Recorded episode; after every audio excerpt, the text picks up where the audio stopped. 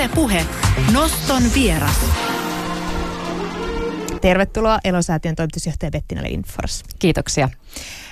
Mä oon kysynyt aina tässä ruokakulttuurihaastattelun aikana näiltä haastateltavilta, että miltä perinteinen sen maan keittiö tai ruokapöytä tuoksuu, niin sä saat nyt vastata Suomen puolesta. Miltä suomalainen keittiö tai ruokapöytä sun mielestä tuoksuu? Kyllä minulla heti tulee mieleen ihan sen alkukesän otet uudet perunat ja sitten sen kalan ihana tuoksu sieltä keittiöstä, niin kyllähän sieltä, ja tilli erityisesti. Ja se, se, va- se varmautuu kumpua sieltä lapsuudesta. Ja sitten sen lisäksi niin kuin se mustikan piiran tuoksu itse on semmoinen, että rakastaa leipomista kaikissa erilaisissa muodoissaan. Että samanaikaisesti kylläkin sitä, että syödään yhdessä ja syödään hyvin, totta toki, ja hyvillä raaka-aineilla valmistettua ruokaa. Niin, mutta kyllä, kyllä se tilli erityisesti tulee sieltä, ja mustikka raaka-aineena. Oman maan raaka-aineet. Oma, oman maan raaka-aineet, kyllä. Ja itse, itse metsän läheisyys, että itse asu, tai me perheeni kanssa asutaan kyllä maaseudulla ihan maalla saaristossakin, niin sieltä varmaankin siitä johtuen. Bettina Lindfors, sä oot just aloittanut Elosäätiön toimitusjohtajana, onneksi olkoon siitä. Kiitoksia. Öö, kaikille tämä suomalaisen ruokakulttuurin edistämissäätiö ei välttämättä ole tuttu. Kerro nyt ennen kuin mennään tästä sen edemmäs, niin mikä se Elosäätiö oikein on? Miksi se on olemassa? Elosäätiö on Suomen ruokakulttuurin edistymissäätiö ja silloin semmoinen historia, että sitä perustettiin silloin aikojaan ihan ruokavaikuttajat ja ihan keittiön mestaritkin siinä mielessä noin 2009 ja siitä lähtee niin sitten vähän muuttunut nimensä, mutta tällä hetkellä niin se mitä meidän niin päätavoite ja tarkoitus tähän visiomme onkin siinä sitten, että me yhdistetään erilaiset tekijät yhteistyöhön Suomessa ruoan, ruokakulttuurin edistämistyöhön niin sanotusti. Ja, ja tällä hetkellä me niin on varsinainen, äh, varsinaisen toiminnan keskiössä on tämä kilpailutoiminta. Me liittyy vuoden kokkivuoden tarjoilukilpailuun, mitä sitten järjestetään täällä SM-kisat täällä Suomessa. Niitä pidettiin nyt tässä maaliskuussa jo tämän vuoden kilpailut ja meillä on uusi vuoden kokki Kalle Tanner ja sitten vuoden tarjoilu Nuoro Sipilä sitten tällä hetkellä on työn touhussa erilaisten kuppareiden kanssa. Eli sitten nostaa niin sitä tunnettavuutta ja näkyvyyttä sillä ravintola- ja ruoka-alalle. Ja samanaikaisesti meillä on myös tämä kansainvälinen toiminta, mihin liittyy vahvasti maailman arvostetun kokkikisat ja kilpailut, mitkä ovat Bocuse d'Or-kilpailut. Elosäätiö hallinnoi tätä brändiä täällä Suomessa ja vastaa sitten siitä kilpailuorganisaatio Bocuse d'Or Academy Finlandin täällä Suomessa. Niin siellä meillä tällä hetkellä meillä on, karsittiin viime vuoden puolella marraskuussa käytiin kilpailut siihen täällä Suomessa, karsinnat ja sieltä valikoituu sitten Ismo Sipiläinen ja yhdessä sitä Juhan Kurkelan assistenttinsa kanssa, jotka nyt harjoittelevat para-aikaa perhossa harjoittelukeittiössä kohti Torinon Euroopan osakilpa nyt kesäkuussa. Niin siinä ehkä niin tämän hetki sitä, mutta samanaikaisesti halutaan myös niin olla mukana siinä, että minkälaista ruokaviestiä kuvaa me annetaan Suomesta maailmalle – että mitä me osataan yhdistää sitä ruokaa, ruokakulttuuri, ravintola-ala, meidän nuorta ravintolakulttuuri niin sanotusti siihen ää, osaamisvienti, mitä tehdään täällä Suomesta sitten ulkomaille. Ollaan osa sitä vienti, vientipuolta, matkailupuolta yhä vahvemmin. Nostan esille ne hyvät, hyvät asiat siitä Suomesta ja mikä sen parempaa kuin ruoka ja ruoan tekijät ja laadukat raaka-aineet ja kaikki se, mitä kumpua sieltä maasta ja metsästä ja vedestä, unohtamatta sitten sitä juomapuolta kanssa. Tämä kuulostaa niin ihanalta ja sitten mä mietinkin, kun eilen siis McDonald's kertoi, että se seuraavan kymmenen vuoden aikana aikoo avata Pohjoismaihin 200 uutta hampurilaisravintolaa mm. ja, ja, ja tätä pikaruokaravintolat on muutenkin lisänneet tosi paljon kotiin kuljetusta, niin kuinka huolissaan sä Elosäätiön toimitusjohtajana oot näistä uutisista?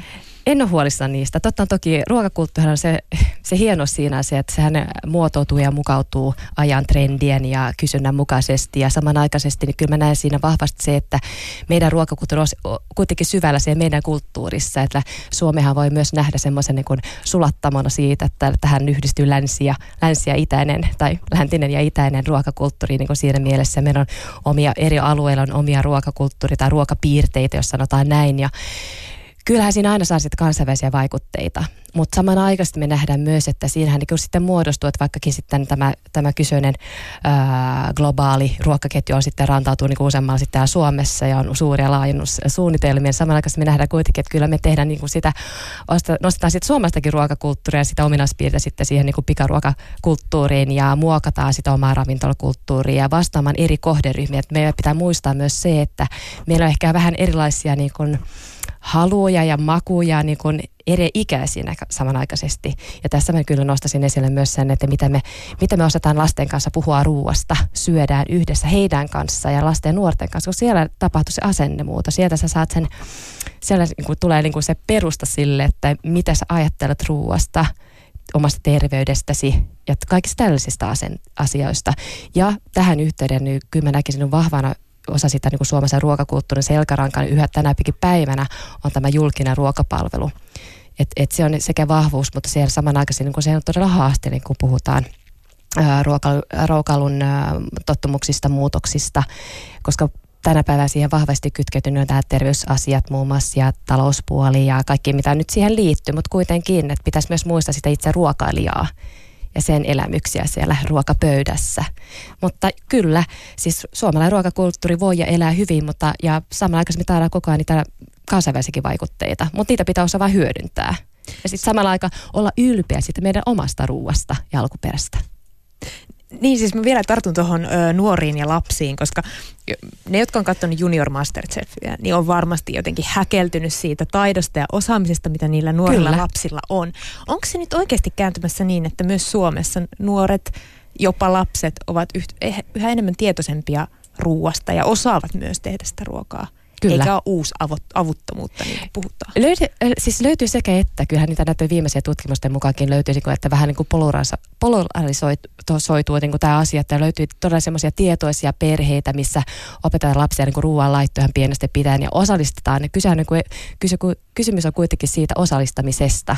Otetaanko me lapset ja nuoret mukaan sinne keitä? Kyllä meillä vaikuisilla on vastuu siitä asiastakin. Ja totta toki niin kuin se antaa sitten sen innon ja palon siihen ruoan ja ruoan laittoa kohtaan.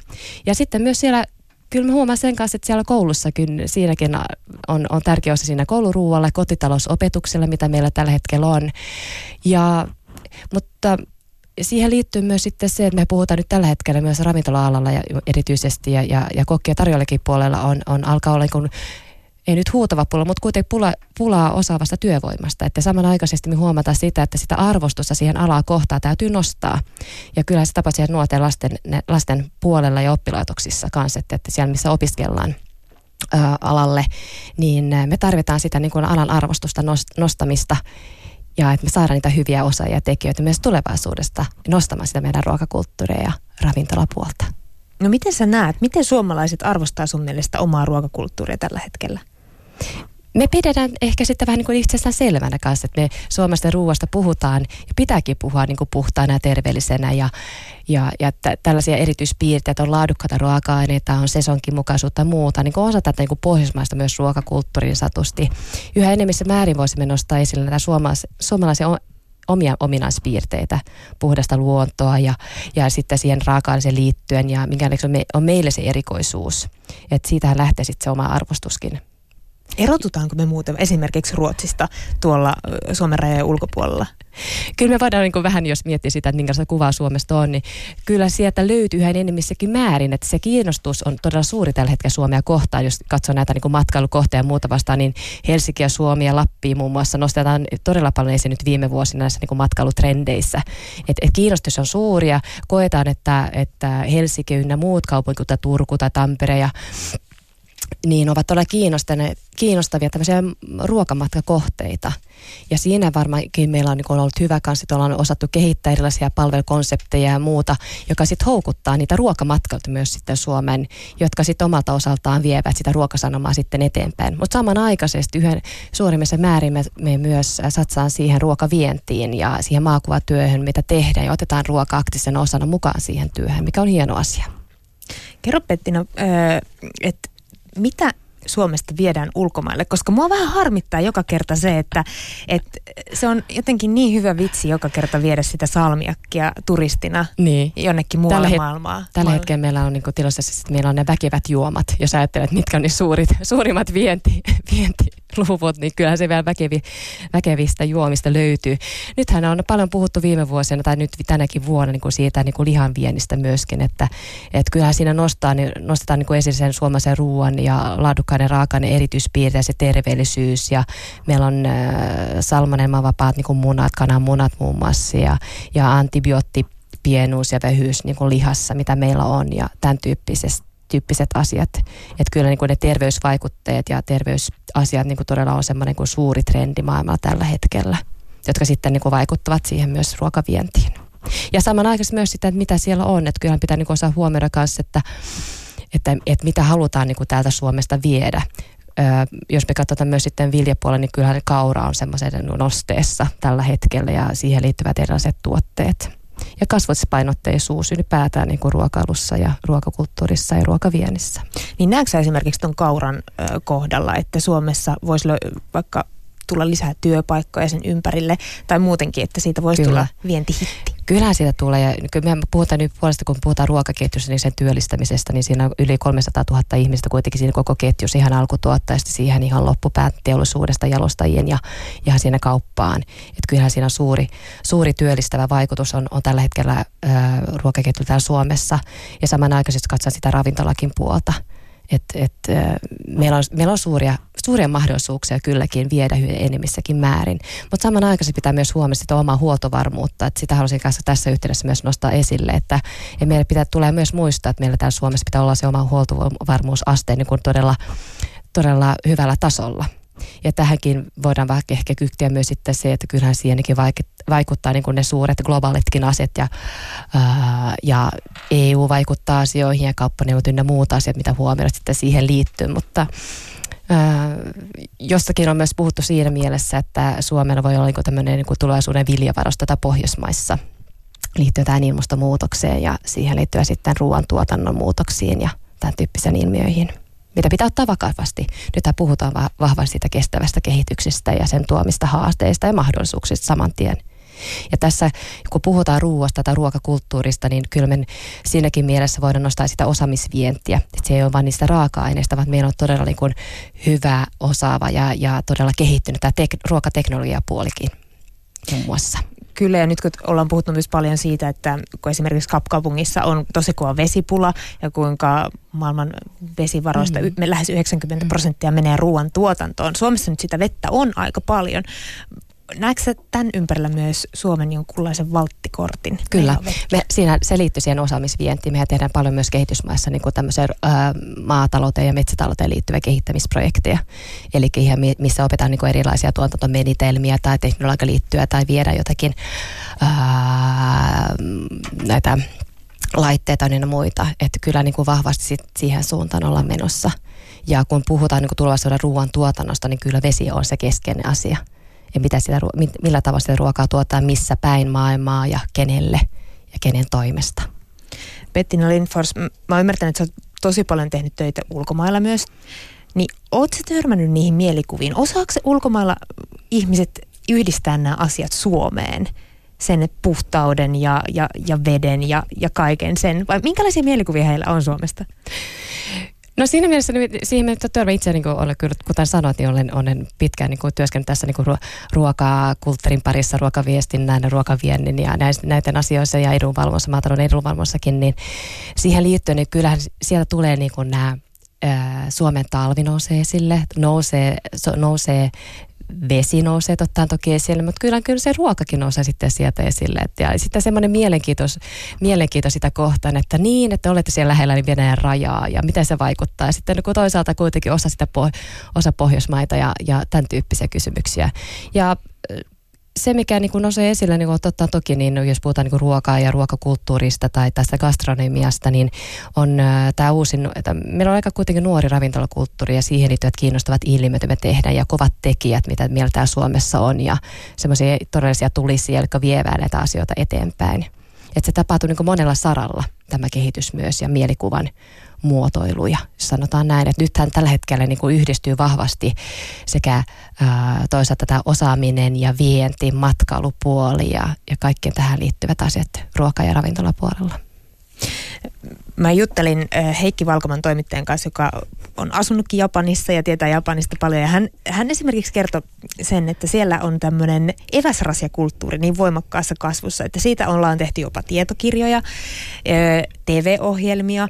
Ja kuulemma Japanissa, jos avaa television milloin vaan, niin sieltä tulee jonkunlainen ruokaohjelma. Miten sun mielestä Suomen media tällä hetkellä käsittelee ruokaa? Aika monipuolisesti, kyllä. Et jos vertaa niin kuin muihin pohjoismaisiin, niin kyllä mielestäni niin kuin aika monipuolisesti on, on, on ruokaohjelmia ja on, on hyviä toimittajia, jotka nostaa ruoka esiin ja ruokailmiöitä puhutaan. Ja, mutta samanaikaisesti kyllähän niin kuin sitä niin kuin enempääkin kilpailu voisi olla et, et monimuotoisuutta siihen liittyvien ja just, että nostaa näitä ajankohtaisia niin kuin asioita ja ilmiöitä esille. Mutta kaiken kaikkiaan niin ihan todella hyvällä mallilla on, on kylläkin. Ja ehkä nyt puhutaan eniten ruoasta, mitä Kyllä koskaan. puhutaan, joo. Ja ruoka puhuttaa aina. Sehän tässä on kanssa, että jokaisella on mielipide ruoasta ja erityisesti myös kouluruuasta.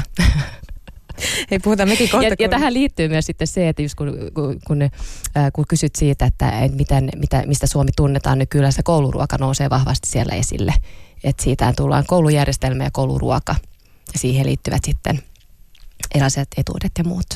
Niin itse asiassa kun Elo-säätiö on mukana tässä kouluruokailujutussa, niin te kuulemma vaaditte päivitystä ja jatkuvaa huolenpitoa tästä meidän kouluruokasysteemistä, niin millaista päivitystä nyt te tälle 70 vuotta vanhalle innovaatiolle toivoisitte?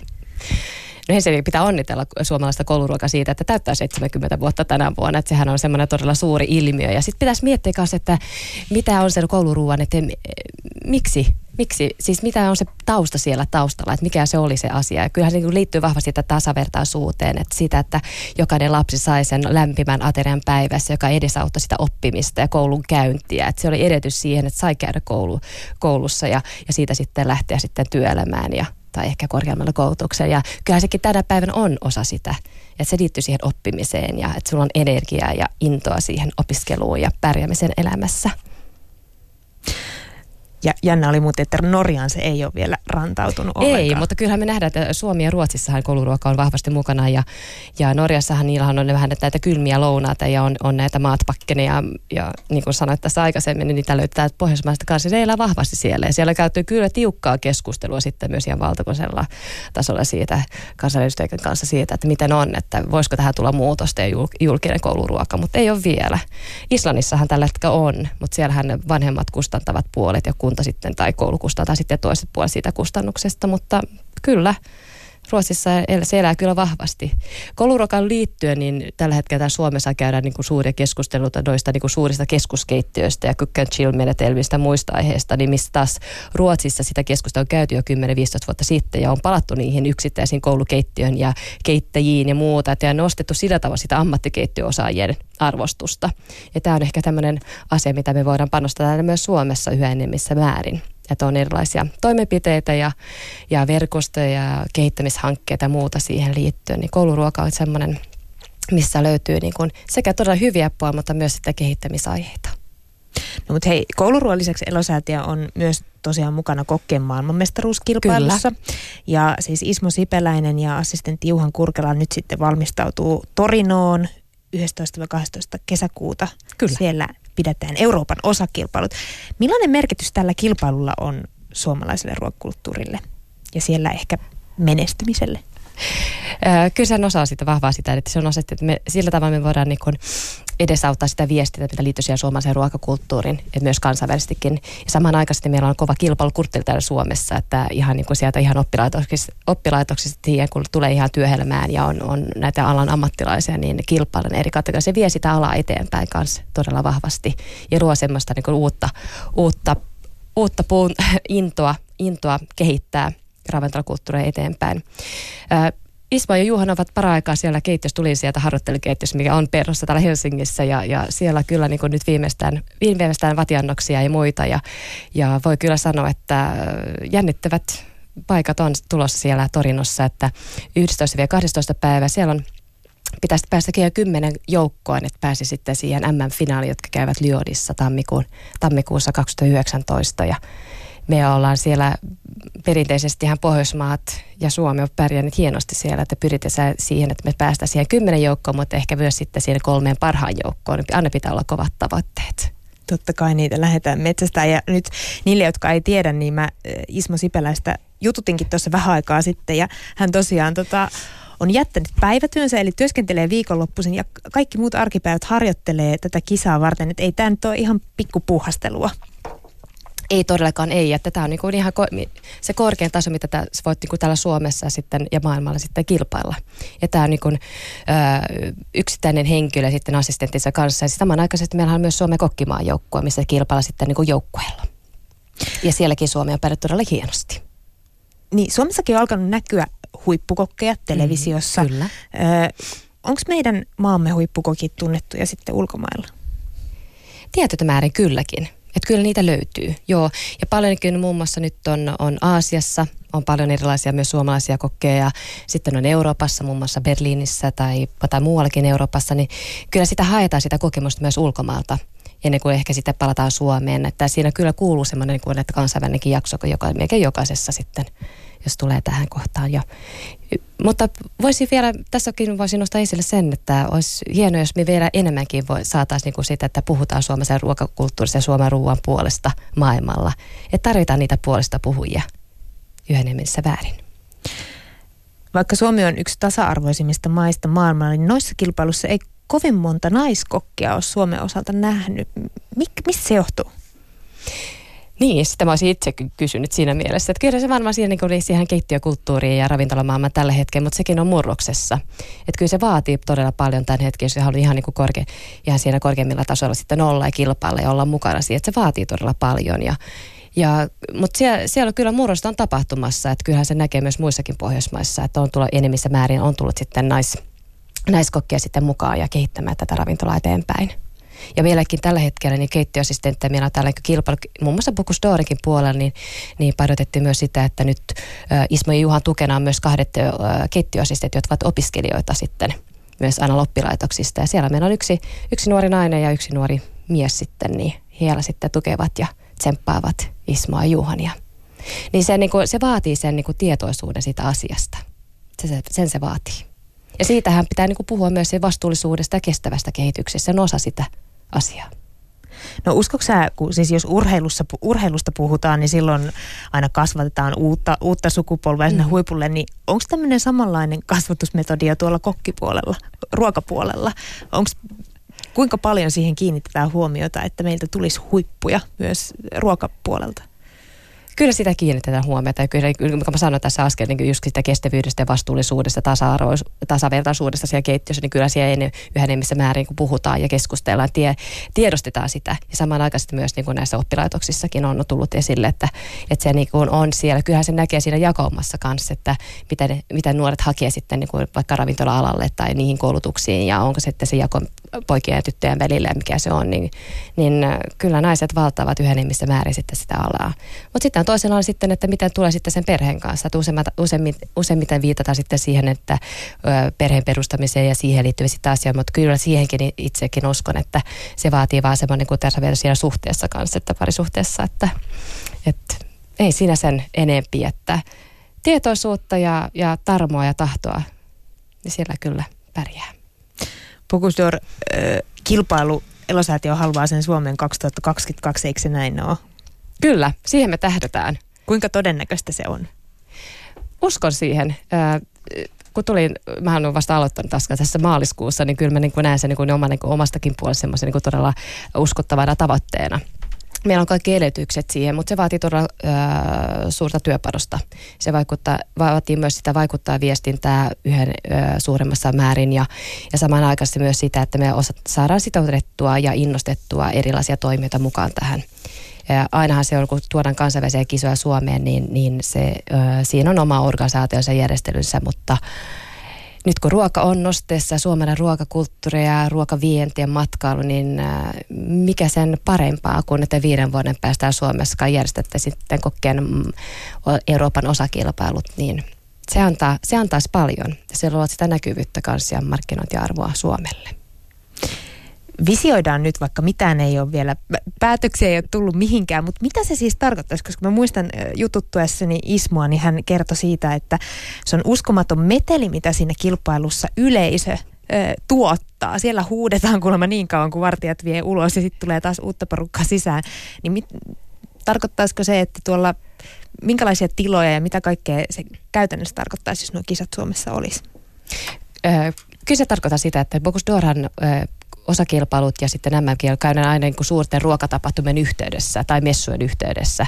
Että se vaatii ne hyvät puitteet, tekniikat ja keittiöt ja varustelutaset ja kaikkea kat- kisakatsomot ja se suuri viesti ja markkinointiarsi, mitä siellä on ja suuri kisaorganisaatio monine henkilöstösoineen ja, ja kaikkea matkailupuolta, siis kongressipuolta ja mm, mitä kaikkea siihen kuuluu. Ja ajattelen vaan niin niitä raaka-aine ainakin puolelta.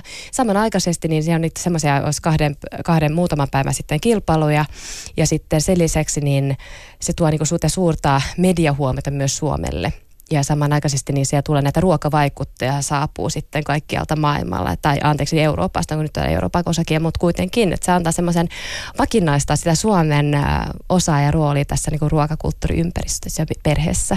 Kyllä sen, se niin kuin tuo sitä. Ja toivomme myös, että me voidaan niin kuin siihen tapahtumaan kansainvälinen kilpailu, kun niitä tuodaan tänne Suomeen, siihen ympäri rakentaa ohesohjelmaa, erilaisia ohestapahtumia sitä ennen, sen aikana, sen jälkeen, että siinä niin kuin, että se ei ole vaan se kilpailu, vaan kaikki se, mitä tapahtuu siinä ympäri, kaikki se keskustelu ja, ja viestintä ja vaikuttaminen, niin se pitää niin kuin tukea toinen toisiaan. Unelmi on mun mielestä ihana lopettaa. Kiitos Pettina Linfors, että pääsit Kiitoksia. nostoon vieraksi. Kiitoksia.